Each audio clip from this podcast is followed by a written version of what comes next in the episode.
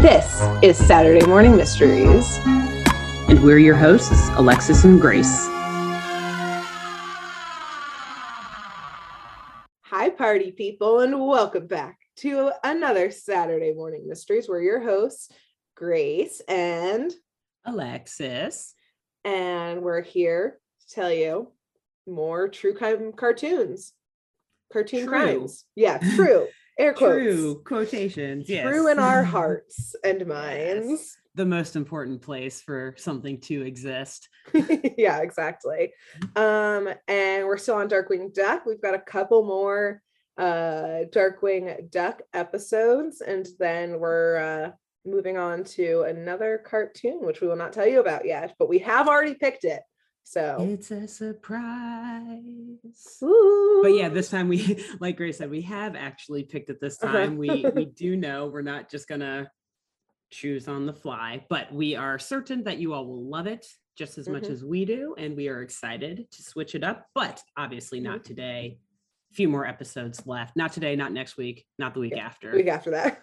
yeah, or the week at some that. point. I don't know, just Yeah, attention. at some point. if you're a new show will come. subscribed, like you'll get the notification when there's a new one, the Mhm. new show. And now that you mention it, I will actually take that opportunity to say if you are still sticking with us these couple of minutes so far into the episode, please like, share, subscribe, drop a comment. Um, if you're watching on YouTube, next to the subscribe button, click the notifications bell so that you're Mhm. notified anytime that we post videos. We do our main episodes here and also have bonus content.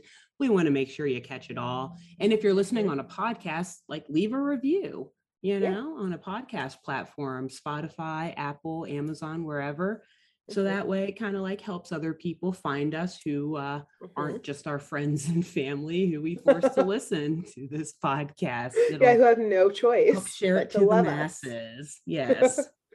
um uh did i know on an earlier episode we mentioned like oh hi i bet our only listeners are our moms probably listening together which like hi moms because we definitely Hi, both are listening but they did finally actually like listen and i'm pretty sure both of their feedback was just like you girls i think that's like what they said to yeah, us like pretty- yeah, it was something you like two are so um, funny and that's it it, was like uh, we love our daughters. Yeah. And that's it. and then like in reality that like was their feedback to us was yeah, just like pretty much like oh, "Oh, you too." I will say when I first told my mom that we were doing this, I explained the overall like theme and idea of the podcast, and I'm Uh-huh. pretty sure her response was like, "That's so avant-garde." yeah, that's what she said. Yeah, you remember when I told you that Oh my god, thanks, mom. Thanks. Yes. Cool. I, I think that's a compliment. I, like, as, Wow. as an artiste, I do find that as a compliment, but as just like a normal person, I'm like, damn, that means that what we're doing is confusing and weird. yeah, backhanded insult from Eh, yeah, yeah. Yeah, damn. yeah, I took it as a compliment though. And I think it holds true. We are doing something very different and uh against the grain, so to speak, with this podcast, which is why you should subscribe, share it with your family and friends or strangers. Um and yeah, you will seem like the most cultured because people will know you're listening to an avant-garde uh, Yeah. podcast. They're gonna be like, "Whoa, that person is fancy AF." wow, that is highbrow. Yes. Give that and person speaking some money. of highbrow, Alexis is gonna tell us an episode of Yes, Darkwing Duck now, raise my eyebrows. but I I tell assume will be story. highbrow. Which actually I may be doing, and it will be a little highbrow Oh. because I'm going to do, I'm going to try something a little bit different here today, partially because I've been very busy over the past couple of weeks, and Okay. partially because I also just want to like switch up our storytelling here a little Mm. bit. So rather than kind of, you know, straight up retelling an entire episode of Darkwing Duck, I'm going to instead do a bit of a character profile on one of the many villains who has been depicted in the show. Okay. And so I'm doing this because, as far as I can tell, the villain only appears in one episode of the entire series. Like she kind of Mm. pops up and then is never seen again. But her one appearance does bring quite an icy situation right to St. Mm. Canard's front door, or perhaps perhaps St. Canard's basement. We'll see. Okay. So yes, It's like another like underground city Seattle situation. Damn it, you've already, well, there's the end of the episode. I'm done. No, it's not. There is a lot of underground components to the episode, but it's Okay. not an underground city. Yeah. Okay, great. Yeah, I guess I like these episodes where we go beneath the earth's uh, surface every now and again. Um, so what villain will I be discussing today, you may ask? What villain will you be discussing today? I I'm asked. glad you asked. Thank you. Today, Uh-huh. I am going to tell you about the legend of the Saint Canard Ice Queen, Isis Vanderchill. Isis Vanderchill. And well, so, that is uh, a power name. isn't it a power name? And um, yeah, due to the already, I've made a lot of like temperature related puns. So I think, you know, we can guess theme. already in the first few minutes that uh, this villain is going to have a chilling presence on Darkwing's crime fighting journey and perhaps some temperature related powers that she brings to the Mm. table. So, real quick though, we'll back up and say that the one episode where we see Isis Vanderchill in Darkwing Duck is in season one, episode 26. If you're watching Disney Plus, I guess Mhm. episode 28, if you're going by the the broadcast date. And the episode is titled entitled All's Fahrenheit in Love and War. Amazing. Really quick, Please, I have yes. to say, and I didn't realize this until yeah, like picking episodes. Like the first, you know, there there's some like good like episode titles at the start, but like the writers, like once you hit like past episode 15, like the beautiful cultural pun references and like pop culture references of the titles are magnificent, including this one, because that's a great title. including this one. I think uh, one of my recent episodes was called Hush Hush Sweet Yeah. Charlatan, which is a play on the movie Hush Hush Sweet Charlotte. Yeah, they've Mhm. had at Beauty and the Beat even at the like at the very beginning, like you said, not not post episode 15 or whatever, but still just classic. And Yep. yeah, so we've all heard the phrase all is fair in love and war. And when I was watching this, I was like, wait, what is that actually from? So I did Hmm. have to like nerd out and look it up. It's from a 1578 romantic didactic story, Right. apparently. I don't know. It's a what? John Euph Euph Euphues, Euphues? I don't know. A very old. I didn't understand a word you just said to me. I didn't understand a word I just wrote. I understood 1578 in romantic. Didactic is some sort of storytelling model. If you're a lit nerd and or like an English major, I don't know, drop in the comments what a didactic is, what kind of story or like prose that is. I'm not sure. Um anyway, so yes, that is actually from like a old, very, very old classic piece of literature. Again, I don't know what didactic means. So I I don't don't know like when did the printing press get a invented? Is it a piece of story. literature? Yeah. Yeah. It was published though. It was Okay, something that then was published according to Wikipedia. Um, but yeah, I just always for some reason my mind immediately thought it was like, yeah, like that was probably from some Shakespearean thing, right? Like all is Yeah. fair in love and war. I don't know. No, it came from this really, I don't whatever. It It is from from, a a, book though. Yeah, it came from a thing. If you were ever wondering, it that's the thing. So I've Uh, learned nothing about where this phrase came from still. I'm still just as in the dark. You're gonna have to like before. replay, rewind, and like slow it down so much to like hear every syllable of what I said, and even still, I I don't even know. I'm not gonna get Um, it. But anyway, so let's talk about Isis Vanderchill here, and I'm gonna briefly describe her appearance as you'll see her in the episode. Um, but keeping in mind that I'm going to do like a deeper character profile on her. I've got some some creative liberties that I'm throwing in here and some embellishments, aka as we like to call it, wild Wild speculation speculation. that I'm throwing into her background story because again, yeah. she only appears in this one episode. So I figure me doing this won't like raise any continuity errors or anything in the overall Darkwing Duck story Mm. arc.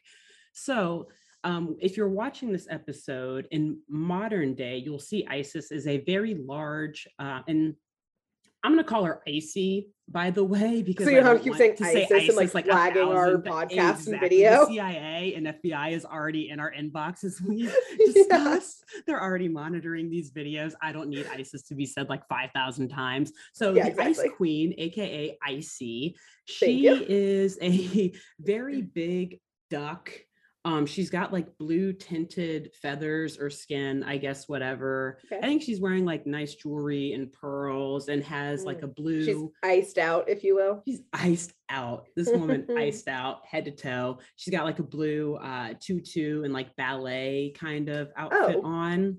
Okay. Yeah, very classy. So almost like a nutcracker type looking thing, maybe. but she Oh, also, okay. she also has like a bowl cut and like bangs in her face. So I don't know, but like a lot of makeup. So she's like mostly glamorous, but also like kind of awkward. They have bowl Yeah, what cuts. is that? I don't know. Um, but again, I'm doing a backstory of her, so don't imagine her as blue and big and all of this as I tell some of the earlier parts of Mm, her okay. tale. It's not until later that she transforms into like a literal iced out Oh, ice queen. Okay, So, got it. How did the ice queen come about? And even more importantly to our podcast, how, How did, she, she get cross paths? I mean, cross paths with Darkwing Duck. where the fuck did that bowl cut come from, girl? These are the things our viewers really need to know, or our I would like needs to- to know. I would like for you to add that it weave that in somehow to like this backstory of like what what was her mo- at the end of the episode we'll figure out what the motivation for the bowl cut was For the bowl cut is. Yeah. Maybe I'll try to weave that in like off the cuff as I go through this. great Damn, wish I would have thought about that before when I was writing. Um, so anyway, no. So the real question is how does she cross paths with our favorite crime fighting Mhm. waterfowl, aka DW and LP? So Isis was born and raised in the city of St. Canard. And, you know, she had two loving parents, which for the sake of today's episode, we'll just call Mr. and Mrs. Vander Chill. I was creative enough to think of this whole backstory, not creative enough to think To of name names for her parents. that's fine that's fine but anyway, so her parents, you know, they were very loving, very supportive of ISIS, but unfortunately, they had to kind of scrap to make ends meet. It was a Mm. paycheck to paycheck kind of situation because they essentially only owned and operated this nice little ice shop and corner store in St. Canard known as Vander Chill Ice.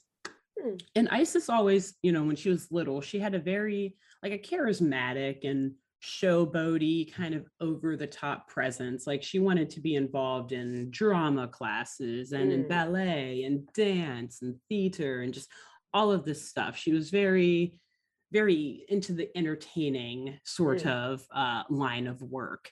And so her parents, though, they were obviously supportive and they capitalized on this. Like, okay, well, if she wants to do this, she has all of this energy. We may as well enter her into beauty pageants and cotillions Uh-oh. and talent shows. Okay. oh, yeah. Right. be a dance like, mom "Oh, God, yeah, here we go. Um, and anyway, so they, they enter her into all sorts of contests where she is essentially judged based on nothing more than her physical appearance and you know random talents and charisma that she happens to have and so icy she participated in these contests for like more than a decade Mm. winning a lot of them or you know Okay. placing in like the top three and actually becoming somewhat of like a famous figure in the area becoming known truly as the ice Mm. queen for constantly winning these pageants and being in all these amazing you know ballet performances and everything and so even like as a teenager or a young girl getting this notoriety folks from all around st canard would come into town and or come into the the store and visit vanderchill ice to get her autograph get oh, pictures and wow. everything and yeah like truly though kind of like dance mom situation where like these little girls become actually famous and known Yeah. around the country for essentially just putting their faces on tv and winning competitions and whatnot um, but it worked well for the family because on one hand, Isis got to, you know, exert her energy and live out her dream on the stage and Mhm. captivating the hearts and the minds of all of these audience members. And the family business actually was doing well because of it, because people would come into town literally just to like go there to their Right. corner store. Go for it. Yeah. my immediate thought of just like the fact that people would like come to town to see her that she was like so well known i don't know obviously in this episode if we ever like actually see her performing at all but my immediate thought was in my last episode about how the cockroach mime was blowing the minds of like St. Canard that I'm like, how good actually was she? like Like- shit, if, if that is what is like good entertainment to them. Oh Yeah. God, what was his name? I'm so mad. Uh, that I. Merriweather. Merriweather, thank you. I knew the it started with cockroach mime. Merriweather the cockroach. Yeah. Like, Yeah, oh like- gosh, was she actually good? So I will Yeah, say you don't see her, you don't see her full out perform. And also this this is all creative liberties here. Nowhere in the episode does it say that like people care. visited her. Yeah, but yeah, aka it's real. This is canon In my head, it is um yeah so uh you do every now and again see her do like quick little twirls and dances and like she actually may have been a good ballerina i Okay. will admit Okay. now i don't know if she was Merriweather the mine the mining cockroach good but but she definitely had some promise because Okay. as i said she was really winning these pageants um, a lot of them had cash prizes so on the one hand people were coming into town to visit the corner store but also like yeah they were bringing in some cash by exploiting their daughter on on stage and Classic. in pageants and yes Mhm. all of that letting her be judged based on her physical appearance um Healthy. anyway but soon you know hard times would fall on the town of st canard as they do almost everywhere in america or in whatever uh, country Saint sorry Canard. St. Canard is in. And, you know, as we've talked about in our previous episodes, this is obviously a crime ridden town. Uh-huh. And so let's just assume that like some group of criminals working with FOWL bankrupted the town, you know, Oh, maybe washing out all of the money in their banks or something. I don't know something and like that. it essentially right it essentially led to the st canardian economy you know being turned on its head Oh, wow. which obviously less money to spend less petty cash in people's pockets the last place you're probably going to be going is this little corner store especially Mm. driving all the way into town just to visit the ice queen of st canard Mhm. so unfortunately, the bad economy led to bad business for the Vanderchills. And meanwhile, though, as the economy was taking this tumble, pageants and talent shows were also canceled or postponed. And Icy was like getting older and getting rusty because she wasn't putting herself on stage because so many, you know, little organizations and theaters had shut down due to the turn in the economy Mhm. and she started to like get older and realize that she really hadn't set her up for set herself up for any career prospects outside of this pageant and competition industry Mm. and so she decided to kind of or she didn't really decide to she ended up kind of putting the blame on herself for her family's business thinking oh i should have you know maybe focused more on the business side and Oh. simultaneously i also am unable to do these competitions which were clearly the only reason why people were coming to visit us in the first place Yeah. the extra winning money was you know helping us kind of at least keep our shelves stocked and stuff like that so she really took this out on herself rather than like looking at the bigger picture and seeing that there were like clear economic and societal Right. issues taking place in A St. 16 year old or 15 year old maybe not understanding like a recession or like something like that. or just like yeah how businesses have like up and down Yeah. like this this is life girl get used to it yeah. but no the young and vain ice queen decided to instead um, invest the remainder of her pageant fortune on this rare and risky surgery slash experiment that essentially would freeze her appearance or at least her like her face in Uh-oh. place. And she did this because she was like well you know the economy maybe she did slightly understand recession. She knew Mm. like the economy may pick back up eventually and pageants will come back and i'll need to be ready to compete so i better freeze my face now before i get even older Mm. and that way when the time is right i can get back to winning these these competitions but as we all know not only from scooby-doo but also from darkwing and just from living life generally rare and risky experiments often go just oh so well for our main Uh-huh. and supporting characters no no they yeah, don't no, No. problems ever here. We're good and the episode's over. Yeah. Oh, cool. An experiment that literally no one has ever had done before, ever. Yes. Sign me up. I know it's going to go exactly the way that I And plan on it This going. is how Botox was created, and now she's a billionaire.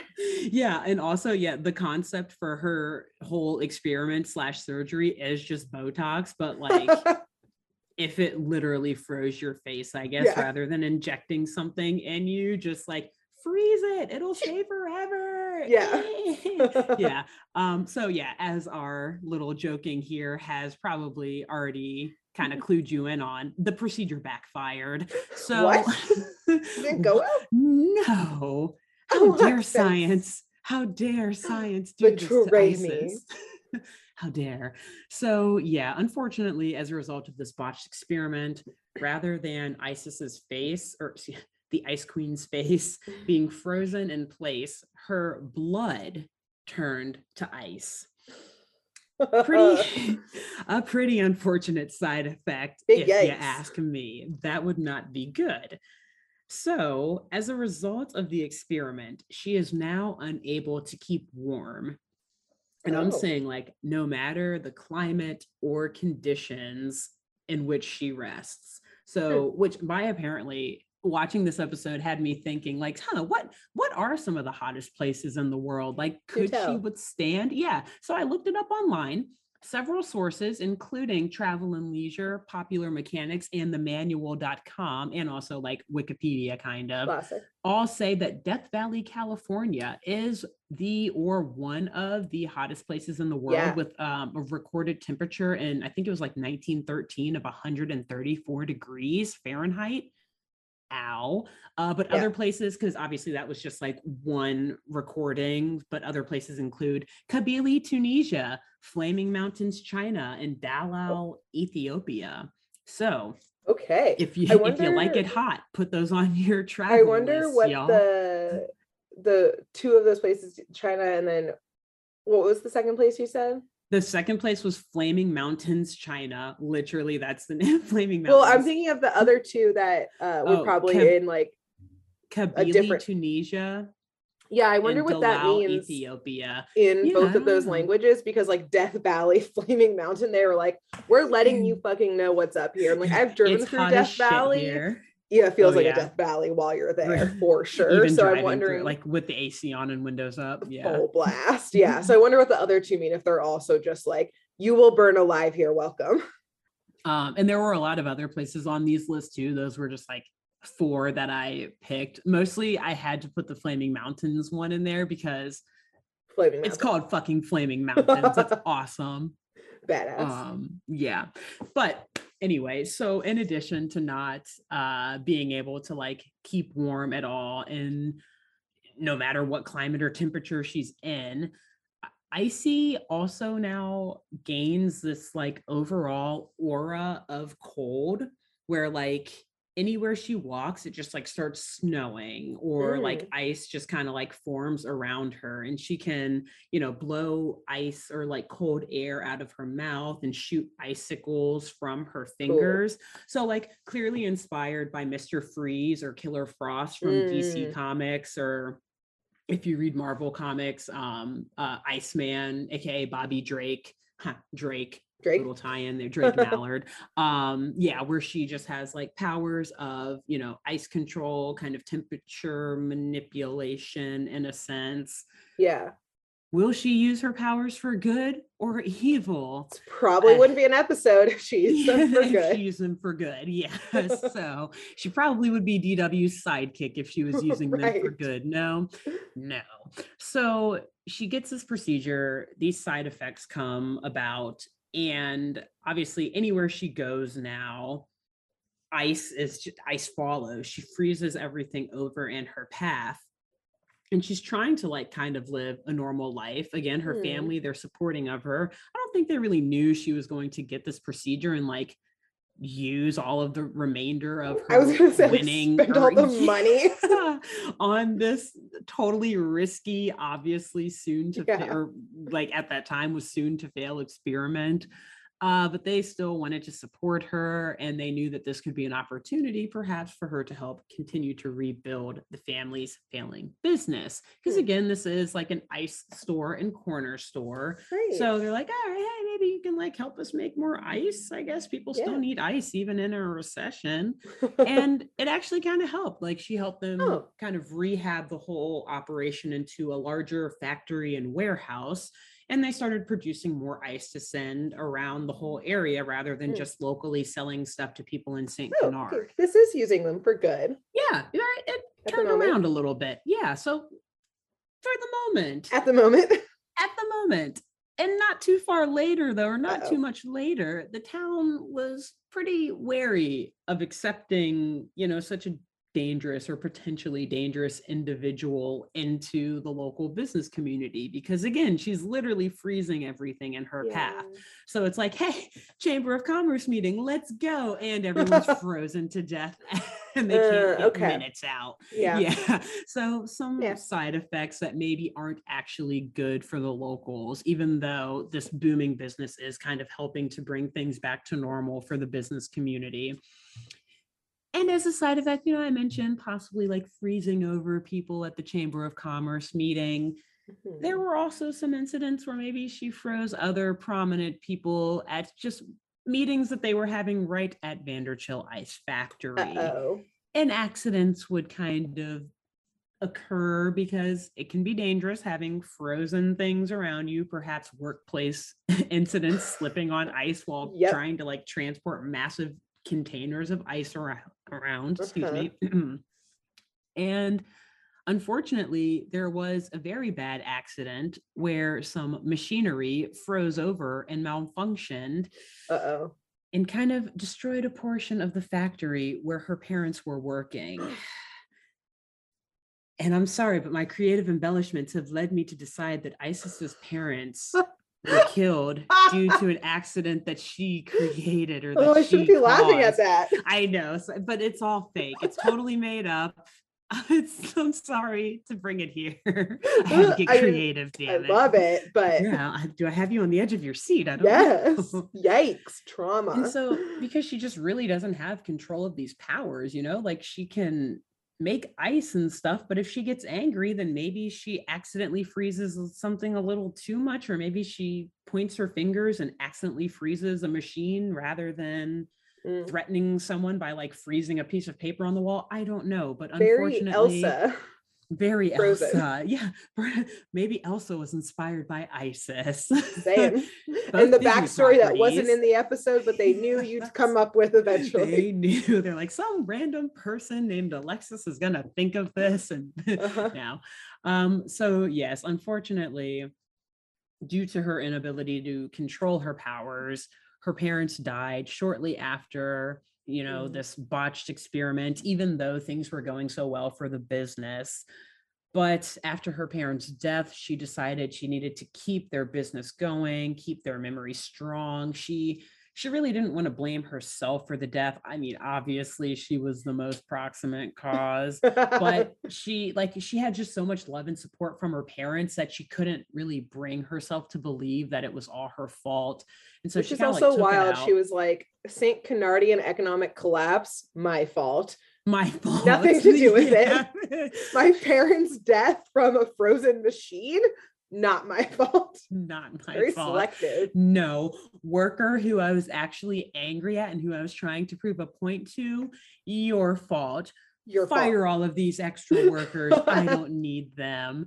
And she kind of like pushed herself into a position of self isolation. Mm. And, you know, obviously, this with just rumors going around town, which I guess is it a rumor if it's actually true that she killed her parents, you Oh, know, yeah. just also, she was essentially painted as a social pariah. Yeah. isolation. I, damn. Well, I think we may have a word for our for the title of this episode. I'm sorry, I just couldn't let that one queen. go. No, that was excellent. Well done. Thank you. Man, awesome. Missed opportunity. anyway, missed, very missed. But hey, that's it. You pick it up. You pick got it you. up. So yeah, she was a social pariah now, and she banished everyone from the factory. She couldn't work with anyone else. She thought that she had to do Mm. it all on her own. The business community is like, A, we cannot risk any more death or any more ruined Chamber of Commerce meetings. Icy, you gotta go. oh shit. So, and yeah, she didn't have her parents around to support and protect her anymore from all of these Mm. people who were clearly wary of her. So she left and she had to go to pretty much the only place where she felt comfortable. As I said before, it had to be like the hottest of the hottest temperature or climate Uh. on Earth. Uh, she actually had to go beneath the surface of the Earth into a magma cave that I guess was either in like the crust or the mantle. I don't know, but she somehow has access to this like giant cave, which has like these like volcanic pits of magma just shooting there? up. I don't, well, I will kind of explain in a second. okay. It doesn't quite make sense, but it's like directly underneath Vanderchill Ice Factory, by the Oh, way. I, I will explain. There's actually a very even more convenient path to get there, as I will say shortly. But Okay. so yeah, while while she's down there, also though, I'll just I'll add like later in the episode when DW and LP, I'll bring them in momentarily, but they're down there talking to her at one point, and she's just like casually enjoying snacks of like magma fired rocks. she has like a coal like oven in in this She's just, like, massive cave. out. She like opens it up and like pulls this plate of like rocks on fire out and just like pops them in her mouth. Just like snacking on them because literally that's all that her icy blood can take, I Oh guess. my but god. it's just very funny, like the life she lives down there, like almost kind of like a life of luxury yeah. if you could survive like living surrounded by like magma, like, like, "I'm kinda molten into it." rock. I don't sure. dislike her necessarily so far. so far, so far you don't dislike her, and I'm I'm trying to paint her as like more of a positive person, Yeah. but that changes a bowl cut literally in my. She does. Yes, she has a bowl cut at this point. She does. So and That's and part I of the say that- surgery. I say that because literally the next line is where everything changes for Ice.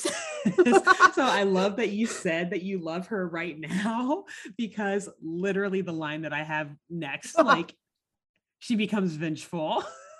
because she tried because like no the business community kicked her out and no one would also like serve her in the business community so the barber shop wouldn't serve her so she had to give herself a haircut which is if we learned during anything during the pandemic it was don't give yourself bangs by yourself No, and that no. bitch just let them did. grow out, handle it later. yeah No, she gave herself bangs. Yeah she gave Mhm. herself bangs that turned into the bowl cut and thus the path of vengeance and you know she just she couldn't get a mirror to hold behind her so she just had to guesstimate and just take it straight back and was it not did not work and she looked at herself when she finally did get a mirror and she started she to was pissed. immediately plot her revenge that haircut man they banish It'll me a change everything. with this horrible haircut this is all the barber's fault. my business nearly saved the town all of this i accidentally killed my parents and this is the thanks i get a double murder, and this is what they do to me. this is what they do aka what i do to myself because i can't Yeah. find a mirror oh my gosh Wow. so However, Yeah. and um just like that we literally see like a 180 in isis's essential like in her worldview and her perspective on life Mm.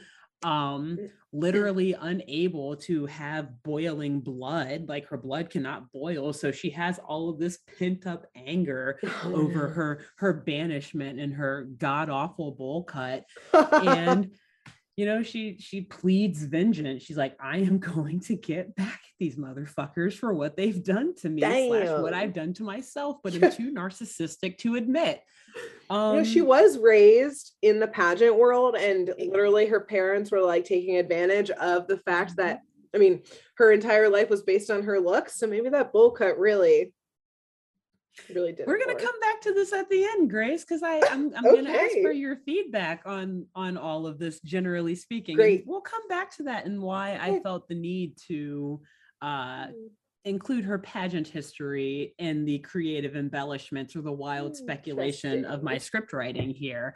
Great. So, yeah, so Isis, she was very vengeful and she wanted to see the regular world again. She wanted to walk the streets of St. Canard and wear those fine clothes that she was so used to wearing and to dance and sing and perform for people and to fall in love and meet the man of her dreams to sweep her off of her feet. But none of this was possible because, again, she was a social pariah and her unfortunate condition, in fact, forced her to remain literally in a magma cave. Mm. So she dwelled in the fires of this quaint cave and she grew even lonelier over the years. And she began to lose even more sight of the needs of others. So we've al- already said she's a narcissist and she is so like very, you know, self self uh, interested and yeah, a Mhm. whole upbringing in the pageant world and just performing for others. So she started to think, well, how can I protect myself from the cold, cold sur- surface world? Like, what can I do so that Hmm. I can be comfortable up there, not, Uh-oh. you know, paying any attention to what other people need? And Mhm. she's thinking of things that she likes, like different ways that she can concoct some sort of experiment or yeah another experiment she's very Great. trustworthy of science when she really shouldn't be at this point Uh, um but she's trying to just think of things that she likes or things that she's understanding of and good at that she can kind of mix with the science to help her get back on the surface world mhm. and a magma powered light bulb goes off in her head uh-huh. she re she like she remembers sorry i don't know why i just kind of i'm like laughing i'm thinking ahead at the way i want to say this.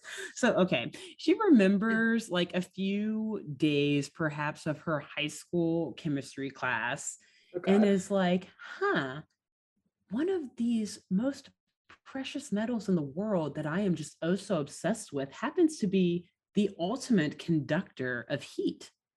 Gold.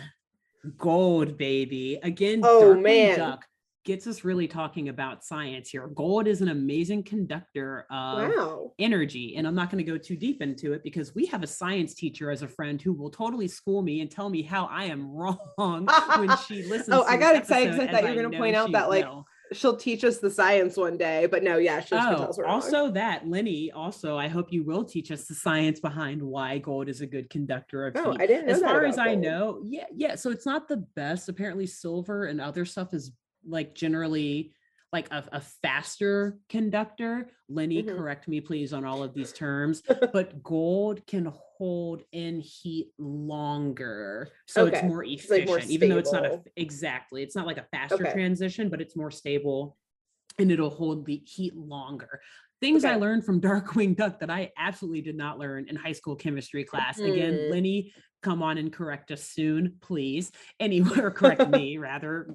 Grace is like, I didn't say anything I'm not wrong. saying shit. yeah, I'm just uh. anyway. Uh. So Isis decides or remembers first that Gold has this amazing ability, and she decides that, huh, maybe I could just like coat a bunch of objects in gold and then it would absorb all of the heat for prolonged periods of time and it would warm the environment around me in addition to also like lavishly blinging out all of her surroundings which True, we talked about before icing out Iced all of her out. shit. That's that ice queen. Yeah. Um and so enter in my mind like this hilarious slash very detailed and also somewhat serious montage of icy doing like lab experiments drawing schematics of like machinery and whatnot like in the depths of this magma but also she has no like- background in it, so like they're all bad. like shit's blowing up like getting destroyed and she like has no clue what she's doing Uh-uh. but somehow who knows how many years she's been in this magma cave working these experiments True. because somehow she is able to actually come up with a patent pending reflecto coat that Wait, so I, oh sorry. Also, did she just have like Yeah. gold all around her and ample? That's, yeah so i kind of i kind of dropped the ball not adding that in i'll i'll try to like cover my tracks for that in a in just a Okay. minute Sorry. um yeah no that's fine that's totally fair to call me out on that because after i wrote it i was like damn wait how did she get the gold down there oh well eh, I'm like, does I'll, that have I'll to shoehorn in a like, reason Because like gold doesn't come from magma and No, volcanoes. not at right? all not at all not at Okay, all cool. so I'll, let me let me explain to you what her plan is to melt first off to get this gold so Uh-huh. her plan she's going to because the gold needs to be melted so that she can spray it out of this machine she has designed Okay. to uh you know reflecto coat or reflecto seal all of these buildings in St. Canard. Uh-huh. And so she realizes, yeah, I've got to melt down the gold. And what I'll do when I have this melted gold is pour it into this like cement mixer type of contraption, aka Okay, yeah. her her thing that she's designing the schematics for. And then she'll spray. Yeah, she's trying to design schematics Uh-huh. for. Um, but she needs a lot of gold to make this work. Because at first she's like, well, I can't just spray like this object here, this object there. Like if I want to walk the streets of St. Canard, I gotta spray the whole fucking city in gold. Um little El yeah, Dorado little- situation. City right? of gold. oh my god, how awesome. With well, besides a few facts that everyone would die, but other than that, yes, which I'll also touch on that in a second. Ooh, okay. Um, so yeah, she's like, I need a lot of gold to get this done. And where is an ice queen supposed to find such a large quantity of gold? I don't know. Well, where do we find lots of gold in most cartoons that we grew up and know and love? in the bank. In the bank. Oh thank God. yes. Yeah, you got it. You know, you watch TV, you get it. So, not just any bank, though, literally every bank. ISIS makes a plan to steal the gold from every single bank vault in St. Canard. Damn. Evil. She is fully turned evil. Yeah. She's going to carry out this massive heist so that she can reflect enough heat off of the buildings and the entire city that it'll keep her and her alone warm any day of the year that she would like and she can then Right. live on the surface. And I will acknowledge that Isis notes fully, like she is 100% aware that the repercussions of this plan will literally make St. Canard inhabitable for any other living being. Like she knows. So she'll She's be like, alone "Yeah, again. Exactly. Right. So at first I'm thinking, well, can't she just like spray the magma cave so that it's warmer and she's comfortable down there? Right. Like clearly her objective is no longer to put on a show for people and to to socialize and like get attention from people. No, like she just wants to not be in a cave anymore. Like she just wants to literally stick it to the people that drove her underground. Huh. So again, fully evil now because literally after like saying like yeah yeah i mean i know that no one will be able to live here anymore quote unquote she says hey that's the breaks so yeah she's like she she knows that this is an elaborate scheme and she was like i literally will not push the brakes until every person is dead like that's that's how far i'm gonna take like, Big yikes. Okay. boom isis now isis is like isis and is evil. Well, end of like what you Um, said of that it's not just like her comfort, but it's also like revenge plan. Hmm combo. Exactly. It is turned into more revenge than just her being like, oh, I can't stay warm. Now it's like, Yeah. no, kill everyone and keep me warm meanwhile. Yeah. Yikes. Yeah, yeah. So she knows like this is a very elaborate plot. She cannot do this on her own. And as far as she can tell now, she's the only one locked in this magma cave. But, you know, as she's putting these plans together, she starts to notice that there are some underground like bugs in this magma cave who keep kind of like pestering her. Okay. The show calls them firebugs. I look, I can do a lot of things, but I I just can't bring myself to call them firebugs. Does that exist? I don't know if that exists. I'm gonna fucking call them fireflies. I know it's a cartoon. These fireflies are gonna do ridiculous things anyway, but it's like Okay. calling them firebugs is just one step too far for me. Right of all the things, you just wildly speculate an entire backstory and then you're like, fireballs? firebugs. No, we're calling these you. fireflies. so yeah, these fireflies are like all over this this magma cave underneath the earth's surface for some reason. And they happen to be like very militant firebugs, fireflies. Sorry. like they need direction. They need a commander to like point them and tell them Hmm. what to do. So this actually may work out quite well for Isis. She enlists in their help. You know, she kind of like keys them in on the general, like broader scheme that she's got. Mhm. And um, she's thinking, you know, I could actually send you guys up. You use the the heat that is generated from your butts, your bug butts, which again, I- fireflies, whatever uh go into these bank vaults sneak in they can like drill these little holes in the bank vaults Damn. sneak into there and the holes are like smaller than what is generally like perceivable by the human eye so Mm. they yeah it's very very quick and easy heist that they can get in and out they light up their butts heating up the entire vault melting all of the gold down It Okay, I was like, how do you into the out?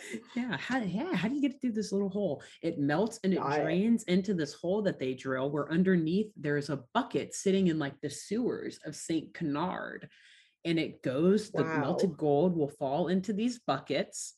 The fireflies collectively pick these buckets up. They fly them through the sewer system where ISIS has actually, IC has actually, I need to get used to calling her that. Yeah. I've already said it like a thousand times. We're already flagged. We're flagged. it. Um, so Icy has created like a secret passageway within the sewers that connect her magma cave kind of Jesus. to the sewers and to the the surface world. Uh-huh. So these fireflies, they'll like fly these buckets of melted gold through the sewers down to Icy. She can like do her experiments. This is now me trying to cover my ass and shoehorn in a reason how she was able to do that down there. She works on her experiments, figures out the, you know, the perfect balance of, you know, how melted it needs to be or whatever to spray it out of her new contraption. And they've got a perfect quick and easy heist smooth heist making machine Yeah, honestly damn. um and so they do this over and over just one by one taking out every bank in st canard Mhm. and um like i mentioned briefly before So this time, the next recession was caused by her. now it is her fault this time it is. Sorry, But- but she doesn't care now because she's Yeah, gonna kill them all true. anyway. Now she now she will blame it on herself, but like happily. She's like, yes, I want to bankrupt my this plan." town. yeah. Um, and so she is storing all of this melted gold, these buckets of gold in uh these Vanderchill ice factory freezers, which, like I said, the old ice factory is like right above the Mm, magma great. cave coincidentally. Now that I think about it though, I'm not sure why she would put it back in the freezer after I guess the freezing point is probably very different. So it probably whatever. Lenny, come on our show someday and explain the science of these things to us. I don't know. I'm not a scientist or a science teacher. Um, but this is finally where our favorite hero and his partner, I mean sidekick, whatever, come into Lover. our FS lover, which actually I straight up just I I call them partners in this episode and Yep. the next episode I'm doing just like I mean sidekick partner, aka hu- Whatever. husband, whatever. yeah, Um, live your this life. is where DW, Darkwing Duck, and Launchpad McQuack come into today's episode. Uh, at least today's podcast episode. There, if you're watching it on Disney Plus, they have already been all up in the episode. I just deconstructed it and rewrote it to make it seem like they come at because the we end. can.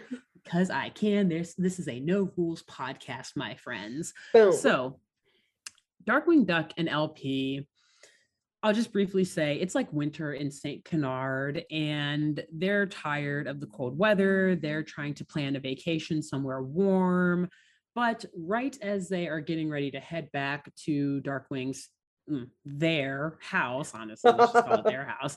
Um, they hear sirens going off in the town. It's police sirens, and they decide to follow them to figure out, like, okay, one last crime that we can solve before we Poor vacay. exactly before vacay, before we become snow bunnies and head to like Florida or whatever. And so they follow the police to a bank and they kind of sneak in. It's like snowing outside, like I said. So they're like covered in snow and just like sneak into the bank as like if they were snowmen, totally God clandestine. Well done. Um, and they Uh-huh. overhear though the police talking with the bank security guard who's saying, you know, the vault was totally cleared out. It was emptied. I was standing on guard the whole night, though. I assure you, no one could have gotten in or out. Similar to my first Darkwing Duck episode, Mhm. Dar- there's just like an un, a seemingly unsolvable bank heist at work here. And so Darkwing is uh, obviously like, well, the authorities are having trouble figuring it I'm out. here. Boom, I'm here. I'm going to figure it out. But hilariously, because he's thinking like, oh, this will be easy. We've done bank heists before, as I think you and I have possibly both covered. Yeah. Um, no big deal. We'll solve this in no time and we'll be on the next flight out to our vacation. And hilariously, in like the next scene, you see them like sitting in a bank vault and Darkwing's like 23 days later. 23 days and still no leads still no leads because like i said this whole like ice queen and firefly situation is actually like kind of a clean heist deal because they're making Yeah. holes so small that like if you're just walking around in there you're not going to see it and Mm. because there's no fingerprints fireflies don't have fingers to leave prints behind right. So you don't have to touch anything. they don't have to touch a thing. So it is truly like DW thinks he may be in over his head because there are no clues to work with. Mm. So he and LP decide to just like honestly stake out inside of a bank vault in St. Canard. And it's funny, LP is like, Well, how do you know we're going to find them this time? DW, like, how are you so sure? I'm ready to get on vacation. Yeah, we're a month over vacation time. Yeah, pretty much. Like, you said this was going to take two days, honey, and we're still here. I am pissed. Um, I'm ready to go. I got a Manny and Petty for nothing. um, and so DW is like, well, LP, I am a master detective. I'm a master investigator. Obviously, it's got to be this bank. Slash, this is the only bank left in St. Canard after all of these Anything in it. So we're just gonna stay here until we see something Oh going God. down. And they do. They chill there for a while. They're like kind of daydreaming about what they're gonna do when they get on their vacation. And then they notice that like the temperature starts to kind of Mm. increase in the vault. And LP starts like swatting away these fireflies and notices that there's a bug problem in the vault Mm. but DW, he I'm gonna I wasn't gonna add this in, but he brought like a beach, um, what do you- like the beach chairs and like Towel. umbrella, like visualizing himself. Yeah. So he's got like Amazing. sunglasses or whatever, like over his eyes, and he's like napping, which dude, you're there to You're on the job. make out. Yeah, whatever. He's totally in vacay mode.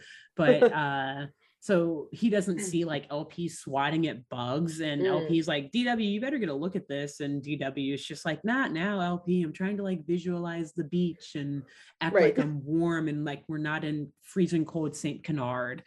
And um as the temperature tries to in- or starts to increase though like his chair melts and like his umbrella God. melts. Yeah. and he's like okay now i'm up because something What? is disrupting what? What is it lp um and he sees he sees these bugs all heating up. They're all kind of grouped together on one side of the vault heating up their butts straight up to like melt down the gold and it, it Ah. like instantly becomes like the floor is lava and they're all just like jumping around trying to stand on anything like the whole vault is just like essentially catching on fire. All of this gold instantly melts down and it sinks right into this hole that the fireflies drilled to get in Mm. and they kind of follow it lp and dw like looking down the hole like okay well here we go Yep.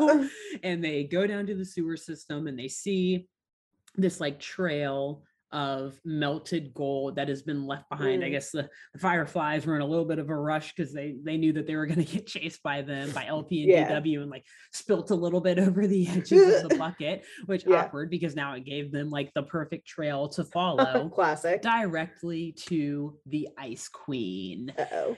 And so this is when they officially meet Isis Vanderchill.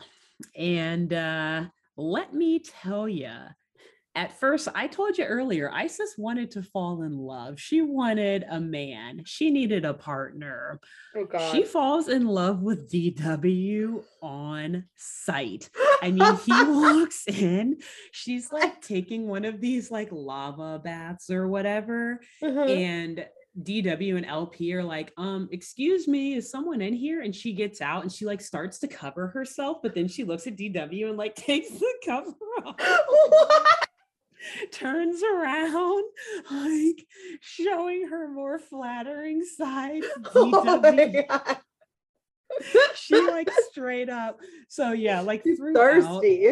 she is thirsty. I don't know how long she's been down in that cave, but yeah, damn. homegirl she she is in need of some physical contact let me just say that in the most pg way i can say it so like throughout this whole interaction with dw and lp in the cave she's constantly just batting her eyelashes at dw blowing my him kisses that like freeze on his face Oh my god. and as I mentioned, like happily showing off her more flattering sides.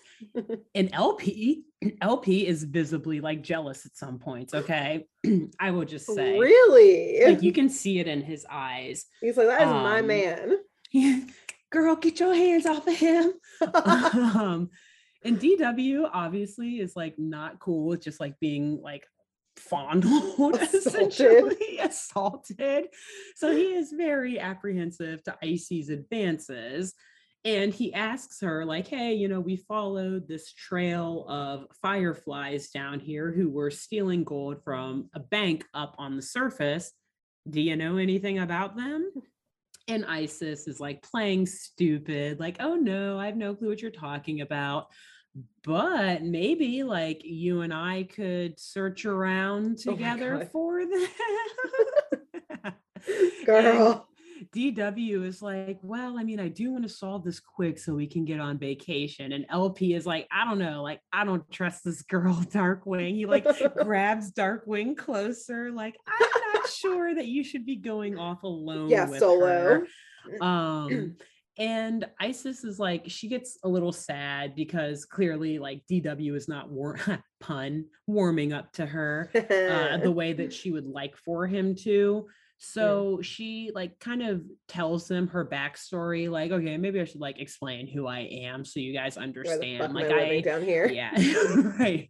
Who the fuck is this frozen massive duck living in this magma Yeah. cave who, yeah, whatever's like assaulting me. Um, so she tells them about the botched experiment, how she wanted to Mm. freeze her face, how she was, you know, known as the Ice Queen of Saint Canard, was this performer, and you know, used to just essentially run the streets of the Mm. surface.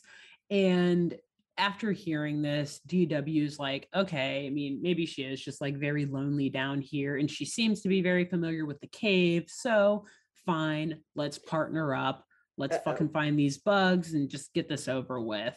Um, Mhm. LP obviously is very skeptical still, and clearly Rightfully. he rightfully skeptical, as our backstory has explained. And so they hunt for the fire flies. I was Bugs. gonna say bugs. um, but this this hunt, uh, DW wishes it was a hunt and an investigation. oh no. Icy clearly thinks that this is just a date. So She's on the she- hunt. She's on, she's on the prowl. Let me tell you, yeah, she's on the prowl. So they start their hunt, prowl, investigation at a restaurant, which like on the surface? On the surface. They go up to the surface. So naturally, the whole restaurant's like frozen over Oh because God. Icy is in there. And like the poor guests and waiters are like all like shivering, like climbing this like mountain of snow to Oh get to the table where Icy and DW are. And then Uh-huh. after that, they go to search a movie theater, Oh aka they go to the movies. and again, the entire movie theater frozen over. Um, It's Uh-huh. so cold that hilariously the writers added this thing in where like the movie that they're watching, the main characters are like frozen in the movie as Isis and Good. DW are watching it. And it's just funny because at this point, DW is like, bitch, I'm a freeze to death before we Right. find these we are not solving anything right now. Yeah, I did not sign up to date you. I am happily partnered, which by the way, he's still trapped in that magma cave. Um, can Oh, we get no. out of there? Anyway, so yeah, as this is happening, LP is uh, able to escape from this cave and he Yeah. finds himself in the Vanderchill ice factory. Ooh. And as he is actually investigating, looking for these bugs, he sees this as the perfect opportunity actually to enjoy a mid-investigation snack. And he like starts opening some of these freezers to see what's inside. And thankfully, his hunger, it actually kind of saved the day. One of the freezers contained all of these buckets of melted down gold. Mm. So LP is now like, okay, Isis is obviously up to some shit. I cannot wait to tell DW. He's like so I excited that he can expose her. I was right. I gotta go save my man. And this horror date that I should actually be on. Dinner and a movie sounds great, but Right. Why whatever. doesn't he ever take me out? Rude. God, can we get on vacation so that we can enjoy our date Right. time, please? Um, but before LP can leave the factory and catch up with DW, he runs into the firebugs. They catch him and obviously take him hostage. And God. well, yeah, it's pretty violent actually. Uh, which well, I'll explain in a second how they Yeah. uh, capture her or tor- him slash torture him. So one of the bugs, though, it flies back to Isis to tell her that yeah, we got, got got. LP. And now, you know, knowing that LP and DW are inseparable, Isis is like, all right, we'll take DW too then, because obviously, like they're on to it. It's only a matter up. of time. The jig is up. The game Yep. is over. Torture them. Uh, so, by the way, um, okay, so well, let me say first, she puts she tortures them by trapping them in this like massive block of ice. And Uh-huh. so, by the way, a very funny line that they add that the writers Oh, yeah. added into this episode. Uh DW, as he's trapped in this block of ice, he's like, Well, now I bet you're gonna tell us your sinister scheme, aren't you? And the ice queen is like, quote unquote, reveal my plan. What do you think this is? A cheap cartoon?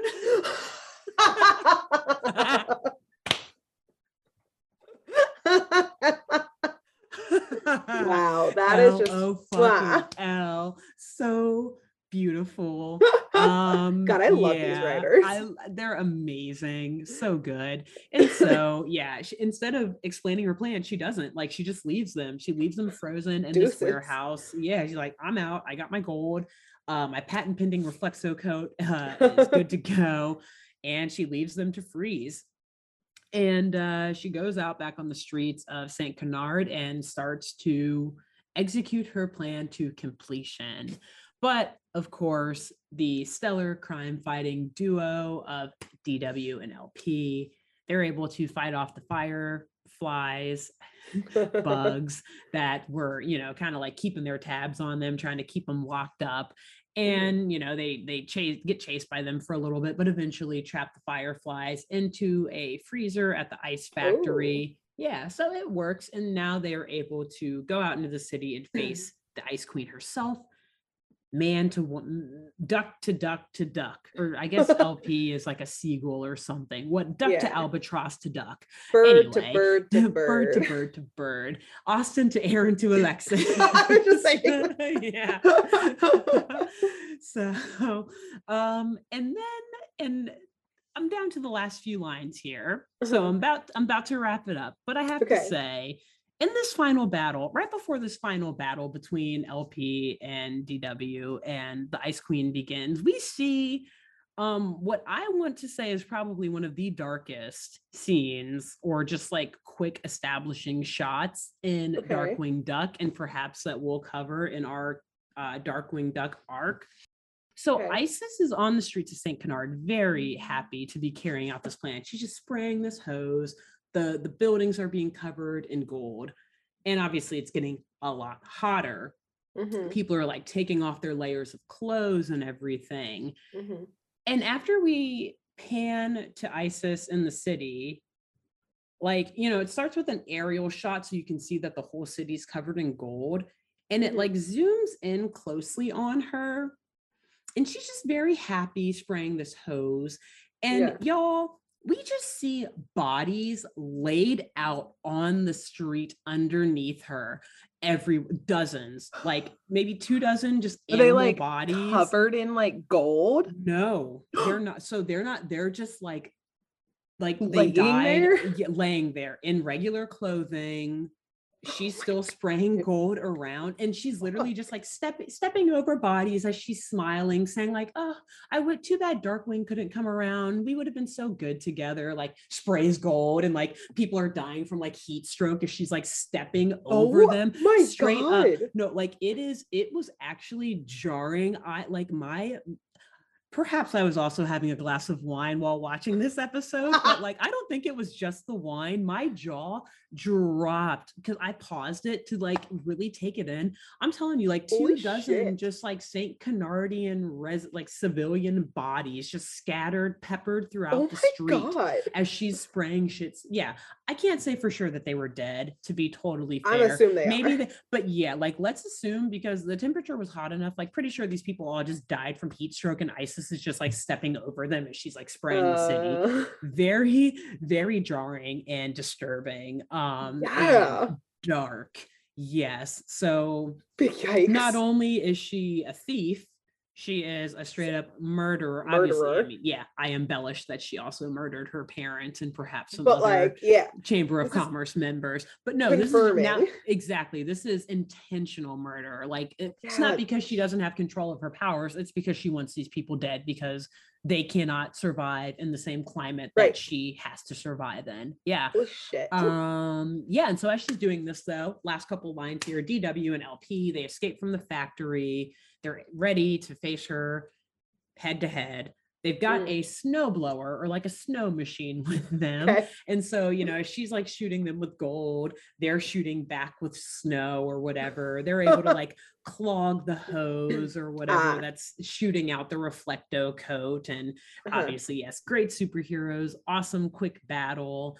Um, and essentially they ju- they get her out of there by just freezing her with the snowblower, which Oh. not really how a snowblower. I mean, the snowblower picks snow up from one place and shoots it to another. So I don't. Hey, There's a lot of these writers. in this episode. there's- Lenny, come on our show and explain it to us, please. Come on, you science teacher. um, yeah, and that's it. So after all of these heists, all of this coating the city in gold, DW and LP, they're able to crack the case. They're able to end Isis Vanderchill. And hilariously, so you know, like I said, they take her down by covering her in snow.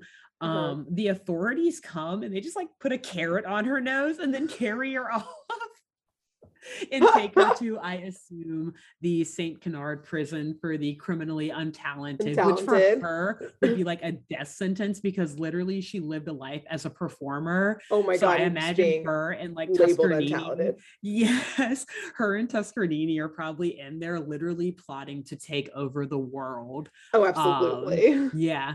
And that's it, y'all. That is the legend, the Wow. story of Isis Vanderchill, aka the Ice Queen of Saint Canard. Great work. Um, Thank you. great backstory. I have a question. Yes, please. I know you don't Uh, have the maybe answer. I have an answer. I know, I know I know the episode doesn't have an answer, but um, what happened to the plastic surgeon? that Yeah, surgery? he was just like, "Ooh, I'm gonna just back out slowly. Run, run, run, run, run. Yeah, move to like Tijuana. like somewhere warm. some- Yeah, or actually, no, he probably moved to somewhere very, very cold so that she would never show up there. Yeah. Yeah. Yeah. I don't know. They never say. And also, I don't know, like, was it a plastic surgeon or was it like a scientist? Because the way that she Mm. paints it is more as like a science experiment than like a person. Well, I guess she calls Mm. it a surgery. I forget, but it's it's like clearly like a science experiment that she was like, yeah, sign me up, dude. I'll freeze my face. I'm young and I'll stay like this forever. Yeah. I wonder how old Um, she was too by the yeah. time this episode rolled around, Who knows? You know, maybe she actually did freeze herself like in the year 1913 when Right. Death Valley was the hottest place on earth. Yeah, and she's Yeah. been down there all this time. Yeah. And Her also, why didn't she frozen, move? So yeah, you know, there she could have done a lot of things. She could have done a lot of things. There's we've we always talk about this with Darkwing Duck. There is a point for all of these villains where Yes, a decision point. Yes, she was backed into a corner though. And again, like she wasn't big on the business side of running the business. She was an entertainer. So she was not really like thinking all of these like analytical Yeah. steps through. Like, You're yeah, right. um, she she was looking at the big picture. How do I get what I want? Mm. Um, wow. yeah, Good job. thank you. Thank you. And I love so that about about a third of what I just told you is what actually happens in the episode. the other two thirds is me making shit up to try to make Isis Vanderchill even more of an interesting character. Yep. I love it. I love wild Um, speculation. Yeah, so I hope everyone goes and watches this episode. All is Fahrenheit and Love and War, season one, episode 26 on Disney Plus. Nice. Check it out. What year? It was 1991. It's October 25th, 1991. Great. So yeah, go check it out. Love Isis Very Vanderchill. I will also note too, very briefly, and then this is it from me. So she's only in this one episode, but in researching her, I learned that Darkwing Duck is also a comic book series that I will very soon be investing heavily in. And she does appear in one comic Oh, in that. also apparently very like kind of briefly um so yeah like they're literally the extent of what they tell us in this episode is all of the history of isis vanderchill Yeah. um so that's why i Um, was like well i'm going to take some creative liberties here because there's nothing else on the record about her Yeah, you guys can't correct me because we don't have the facts. Um, also, we knew that it was a comic book series because remember we found Duck Thulu. oh that's right how could i At, like- forget about duck thulu at like I don't know, probably like 3 a.m. at Lenny's bachelorette party when everyone else was trying to fucking sleep, probably. And Alexis and I took the kids' room. We literally y'all okay quick very quick so now yeah everyone who was at lenny's bachelorette party knows We're about so sorry. Thulu because we were loud as fuck talking about it in the middle of the night while everyone was trying to sleep yeah so we um we rec- i'm just very quickly going to tell this story about our, our us sharing a children's bedroom because i think our audience would love to hear this story about us Yes. We recently and we mentioned it recently that we were uh, at a bachelorette party for our dear wonderful close amazing bestie lenny Mhm. um in nashville. And we had this amazing airbnb all these bedrooms. It was a group of like 11 or 12 girl women all staying together. And there were multiple rooms so you know a couple of us had to bunk up and share rooms. And this house was awesome. Like there's a, a room with like a trundle bed in the basement and a room with two queen beds and another room with a queen bed and a couple other rooms with queen beds and then there's one bedroom that has these two little twin beds that we like couldn't fit our suitcases. we couldn't even fit our suitcases in. It was like just like the door, the beds, and the windows. Very small. Like honestly, probably like maybe Alexis's toes hanging off off- the edge because they were like truly children's beds. Truly children's twin-sized beds. Mhm. And Grace arrives to Nashville before me, but I texted her like, "Hey, get a room for us. Like, make sure you call dibs because obviously we were going to stay in the same room so that we could like shenanigate." I just made that word up on the spot. um with one another like joking around annoying the shit out of everyone else in the airbnb and i get there and lenny is like showing me around the airbnb And, And I haven't see told her what room- she- we have Grace yet. I was just like, I got room. us a room. Don't worry about yeah, it. Grace is like downstairs chatting with people while Lenny's upstairs showing me around, and I'm like, okay, cool. Grace got us a room. Lenny shows me this nice room with the with the queen size bed, another nice room with two queen size beds, and then we're walking through the hallway. She's showing me a bathroom, and I notice this very tiny room with two twin size beds. And I look at Lenny, and I'm like, that's the room Grace fucking picked out. for us." and Lenny just laughs, like, yeah. Literally, the two biggest people in this group of women are in the smallest room. Of the children's little- room. and like Grace said, literally, my feet were like my toes are like hanging off the edge of this bed. And um, Alexis came downstairs and was like, "Is that our room?" And I was like, "Yeah, the kids' room." Just like, "God fucking damn it, Grace." And you know, though, it's the most appropriate thing because this Yeah. is what we do when we get together. We act like fucking children. We were up until three in the morning, joking around, talking about our podcast, talking about just life in general, Comic being books, annoying Duck little shits, comic books. Grace a pulls up a picture of Duck Duck. Thulu, a character, a villain from a, uh, one of these Darkwing Duck comics. So this whole story is to say that my bad. I did know that there were Darkwing Duck comics before writing about Isis Vanderchill because we were Yes. totally lolling over Duck Thulu.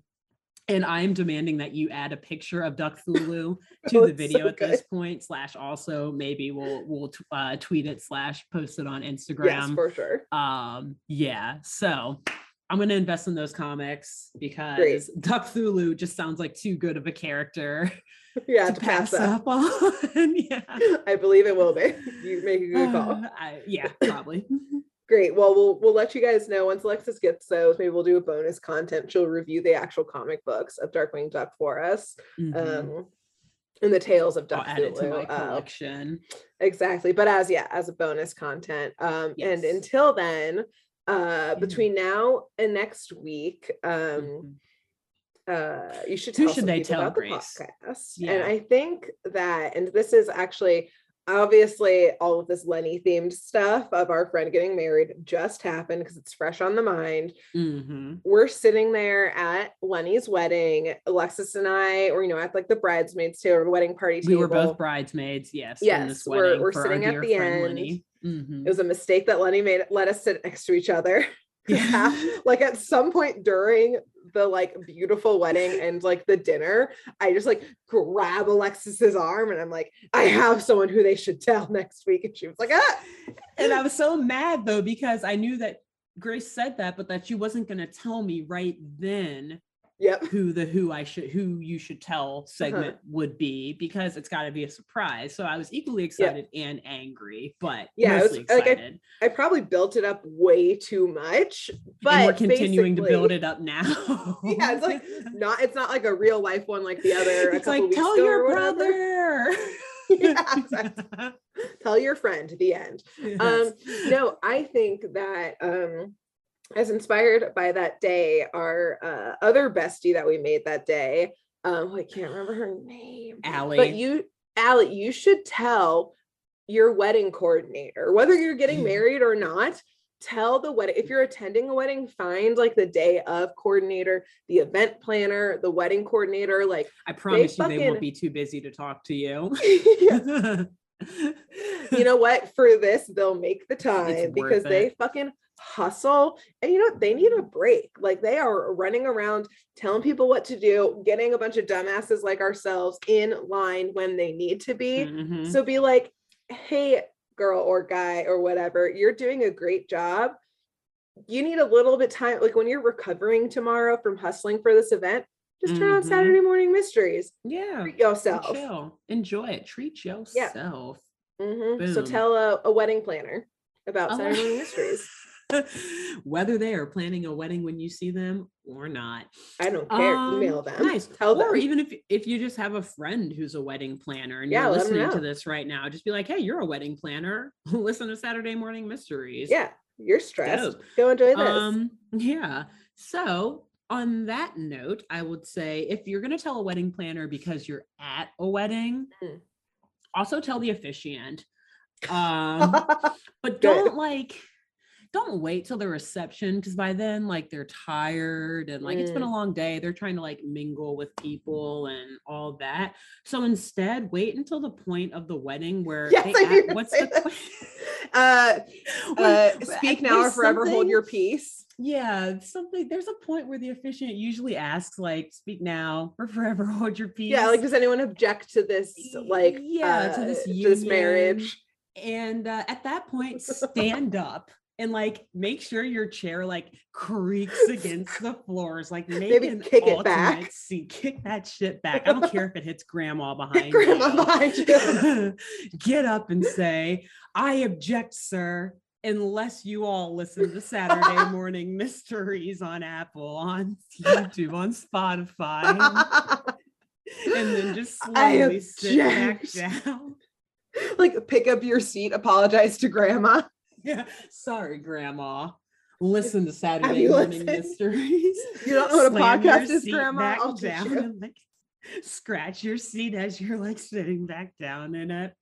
Yeah, and then just like cross your legs and then like back to the ceremony. and then continue. Boom. Yeah, and Yeah. then uh, that that way you're telling like a hundred people or more at once. Yeah, so it's the officiant plus the entire wedding party and or just like the whole audience. Yeah, Tell them perfect. I love it. Um, all right, let you us will know how not it get kicked out of goes. this family. Let us know how that goes, please. I'm dying to find out. And remember that we're not liable for anything in your life when you tell people, including losing all of your family and friends, Mhm. but also not, you know, making those bonds stronger. We won't even take credit for that when they all listen and enjoy this podcast. So you're welcome. exactly. That was on you. You're welcome. Bam. Yeah. Um, cool. All right. So- well, See you next week. see you next week. Bye. Bye. Thanks for tuning in to Saturday Morning Mysteries. If you enjoyed this episode, please share, rate, review, leave us a like, and drop a comment. We post episodes every Saturday and bonus tune tangents whenever we feel like it. So please subscribe so you don't miss the shenanigans. And if you want to follow us on YouTube, click the bell under the YouTube subscribe button to receive notifications when new videos are posted. And if you want to subscribe to the podcast, we have no idea what you're listening to us on. So just hit the big subscribe button on whatever app you're using. We, we believe in you. Give us a follow on Twitter and Instagram at Satmorn Mist, all the abreves, and let us know if you have any episode or show requests by emailing SaturdayMorningMysteries at gmail.com. Thanks to Jenna Kendle for the logo design and to Avis Akekee for the music used during this week's episode. See y'all groovy kids next week on Saturday Morning Mysteries.